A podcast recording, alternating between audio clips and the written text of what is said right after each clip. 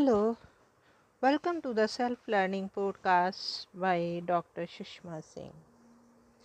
Let us start Unit 7 Structure, Function, and Neo Functionalism. Without exaggeration, one may say that in the history of social anthropology and sociology, no theory has generated so much of interest, enthusiasm, and response as did functionalism. Known by different names such as functional approach, structural functional approach, structural functionalism, functional school, etc. Functionalism emerged as some kind of a unified methodology and theory in the 1930s. Earlier, right from the beginning of the 19th century, it was a body of scattered ideas and propositions.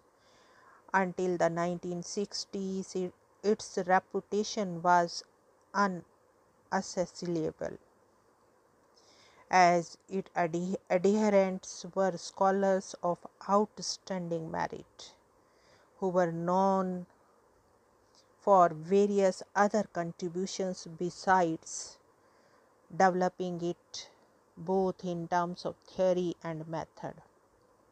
For example, the famous American functionalist Talcott Parsons is well known for his contribution to family sociology the school as a social system, role analysis in medical institutions, professions, and problems of the blacks, evolutionism, etc. Similarly, Robert Merton contribution to social structure and anomy, deviancy and conformity, dysfunctions, of bureaucracy, sociology of science, survey methods, role set, etc., will always be referred. During this period from the 1930s to 1960s, when functional approach was virtually unchallenged in the United States of America and the other parts of the world, some of its criticisms were undoubtedly surfacing. For instance, the British social anthropologist Sir E. E. Evan Pritchard rejected the idea of social anthropology as a science held by the protagonist of the structural functional approach A. R. Radcliffe Brown and viewed it rather as a comparative history. Although Evans Pritchard began as a functionalist, he transformed into a humanist. Sir Edmund R. Leach also stated his career in the social anthropology as a functionalist. He then moved to processual analysis that is looking at society as a process in time. As it is evident from his 1954 book on political system, later under the influence of Claude Lévi-Strauss, he became a structuralist and came to be known as the neo structuralist his 1961 publication of Rethinking Anthropology offered a change to structural functionalism.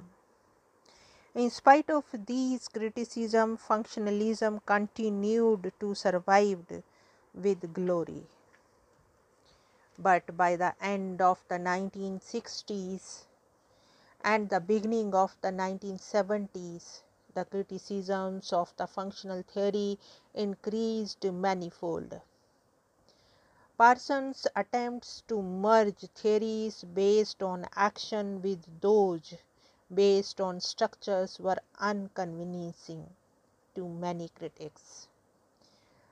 The rehabilitation of Marxian approach in sociology and the successful emergence of the conflict theory was a big blow to functionalism. Several new theories and approaches, each trying to bring in the aspects that functionalism had ignored, became the focal points. It seemed clear to many critics that the sociology had entered a post functional, a post Parsian phase in its development. Gradually, after a brief hiatus during the 1980s, there was a revival of interest in Parsons' work. Some call it a phase of rediscovery of Parsons. Initially, it had little to do with the structural functionalism, but with Parsons' ability to synthesize the works of the classical thinkers such as Emile Durkheim, Max Weber, Vilfredo Pareto, to explore a theory of social action in his The Structure of Social Action in 1935, which he ably used to advance fields like economy and society family and industrialization, etc. Following this, a resurgence of interest in Parsons' functionalism, first in Germany and then America in 1985.